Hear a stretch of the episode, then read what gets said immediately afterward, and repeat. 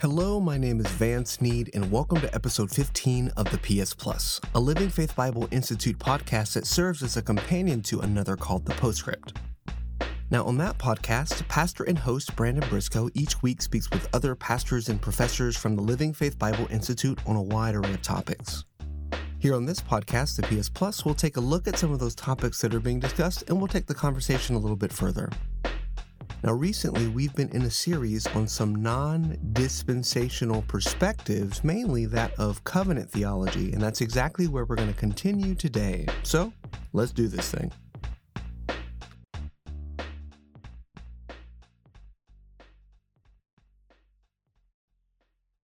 So, in today's episode, we'll be taking a look at some Bible interpretation or hermeneutics from a covenant theology perspective, and we're going to focus on the doctrine of salvation. Now, this obviously isn't going to be exhaustive. We're not going to go through every single topic that we would maybe differ on, although we did do some of that in a previous podcast looking at dispensational distinctives. So, check that out if you have time. But in the sake of time, we want to make sure that we focus and can actually maybe complete the series before, I don't know, Jesus comes back. So, in order to set the groundwork for what we're going to look at today, we need to review the definition from a covenant theologian perspective of the covenant of grace. Now, in order to do this, we're going to go ahead and quote O.T. Allis. We've quoted him before, but we're going to use this quote again because it's really succinct and helps us to understand what the covenant of grace is from their perspective. So O.T. Allis says this This covenant is first set forth cryptically in the words of the proto-evangel, or Genesis 3.15, which promised Eve ultimate triumph over the enemy of her race. In this covenant, the emphasis is on faith. This is made clear in the wonderful words that are said of Abram, and he believed in the Lord, and he accounted it to him for righteousness. To which Paul appeals to show that Abraham was justified by faith and not the works of the law. So, according to covenant theology, this covenant of grace is instituted after the covenant of works and is in place from immediately after Adam's fall until now. So, with that understanding, let's go ahead and take a look at the doctrine of grace as R.C. Sproul, a famous covenant theologian, expresses it. Now, this is, there's a lot going on here in this quote, and that's good, but we're going to read it in its entirety and then take the rest of the episode to break it down and compare scripture with scripture to see where we end up. Here's the quote There are professing Christians today who believe that there is a fundamental difference in how God saved people in the Old Testament and how people are saved now or after the New Testament. That, despite Paul's laboring the point in the third, fourth, and fifth chapter of Romans using Abraham as his illustration, that salvation was accomplished in the Old Testament by grace, just as it is in the New Testament, and that Abraham was justified not by the works of the law, but by faith in the promised Messiah. The difference is the difference between promise and fulfillment. The people in the Old Testament looked to the future promised Redeemer, put their trust in him, and they were justified by faith in him. We look backward to the work that has been accomplished by the Savior. We put our trust in him, and salvation is basically the same now as it was then. Now, if I was a superhero named Spider Man, well, then my spider sense would be tingling because something ain't quite right. So, there's a lot to break down here. Let's do it systematically. And most importantly, let's actually compare it with Scripture. Let's see what it says. And in order to do this, let's actually start by taking a look at Romans. This is where Sproul is saying that this is coming from. So let's take a look at Romans chapter 4, verses 1 through 4, maybe 5. Let's go. What shall we say then that Abraham our father as pertaining to the flesh hath found? For if Abraham were justified by works, he hath whereof to glory, but not before God. For what saith the Scripture? Abraham believed God, and it was counted unto him for righteousness. Now to him that work is the reward not reckoned of grace, but of debt. But to him that worketh not, but believeth on him that justifieth the ungodly, his faith is counted for righteousness. Now, if we had only heard part of Sproul's argument, we probably would have agreed with him. Abraham is not justified by the works of the law, but by faith in God.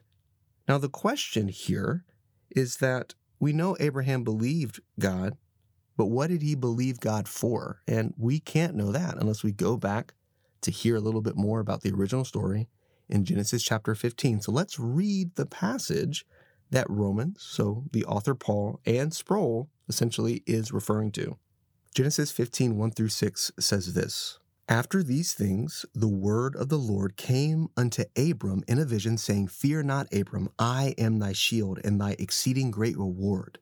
And Abram said, Lord God, what wilt thou give me, seeing I go childless, and the steward of my house is this Eliezer of Damascus? And Abram said, Behold, to me thou hast given no seed, and lo, one born in my house is mine heir.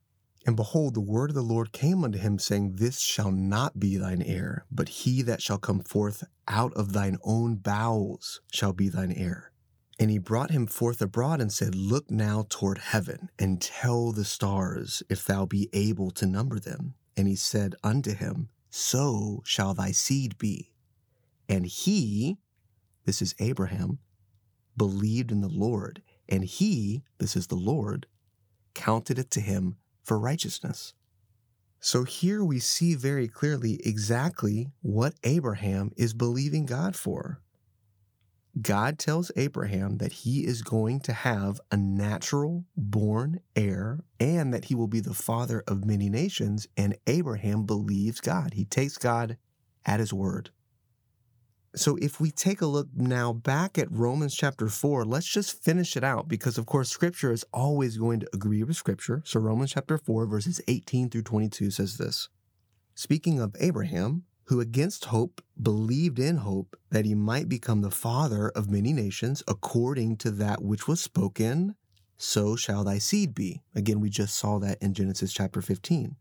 Verse 19 says this and being not weak in faith, he considered not his own body now dead when he was about an hundred years old, neither yet the deadness of Sarah's womb. And being fully persuaded that what he had promised, he was able also to perform. And therefore it was imputed to him for righteousness. So after reading those verses, there are two things that we should realize. And the first is that Abraham is dope this dude is a boss, and there's a reason why he is so esteemed in Scripture. But the second thing is this Abraham did not believe on the name Jesus Christ and in his atoning death in order to obtain his salvation. And the reason why is because the words don't say that thing. Now, something else that will be of particular interest is if we just finish reading chapter 4, verses 23 through 25. Let's go ahead and do that now. Now it was not written for his sake alone that it was imputed to him, but for us also to whom it shall be imputed if we believe on him that raised up Jesus our Lord from the dead, who was delivered for our offenses and was raised again for our justification. Here's the deal, guys.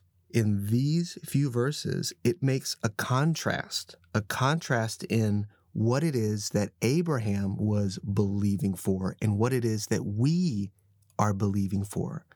Abraham was believing in the promise of a son and being a father of many nations, and that belief meant that God accounted that faith in God's word to Abraham for righteousness. We are believing on Jesus Christ's atoning death, his burial, his resurrection for our sins, and then God accounts that to us for righteousness. It's super important to remember to keep all of the Bible in context. And Ephesians 2 8 and 9 says, For by grace are ye saved through faith, and that not of yourselves. It is the gift of God, not of works, lest any man should boast. Grace through faith is always how God saves people, but how God dispenses that grace is different based on the dispensation. Abraham didn't believe in Jesus Christ, and yet his faith was accounted for righteousness. I don't have any misguided thoughts that I'm going to be the father of many nations. At least I hope not. Like, that's too many kids. My wife would kill me.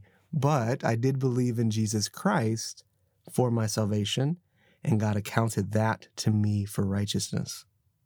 You know, because we made a Spider Man reference earlier, which, by the way, is, I think, the first official nerd reference that we've made here in this podcast. And I'm a huge dork, so I don't know how that happened. But uh, but yeah, that's the first one. But anyways, I'm reminded of the movie Spider Man, like the original Spider Man that came out 20 years ago, starring Tobey Maguire as the second best Spider Man in not the third best Spider Man movie. But we'll get into that later.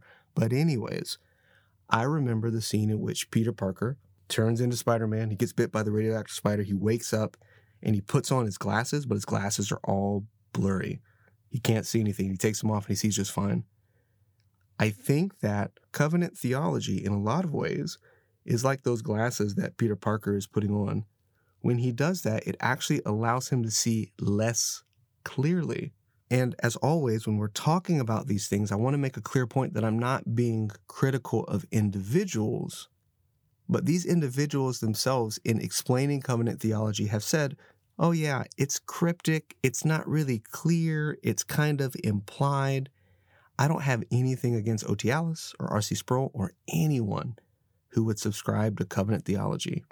I just don't want to wear Peter Parker's old glasses if I can see just clearly without them because I'm Spider Man.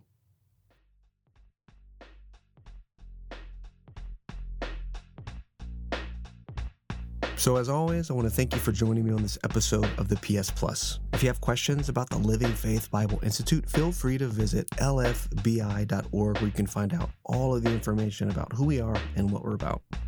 Also, you'll want to know that enrollment for summer classes is now open. And so, if you have some free time this summer and you want to learn your Bible better, again, visit lfbi.org to see what classes are currently available. I hope that today's episode has been helpful in some way. And remember, with great power comes great responsibility. Take care.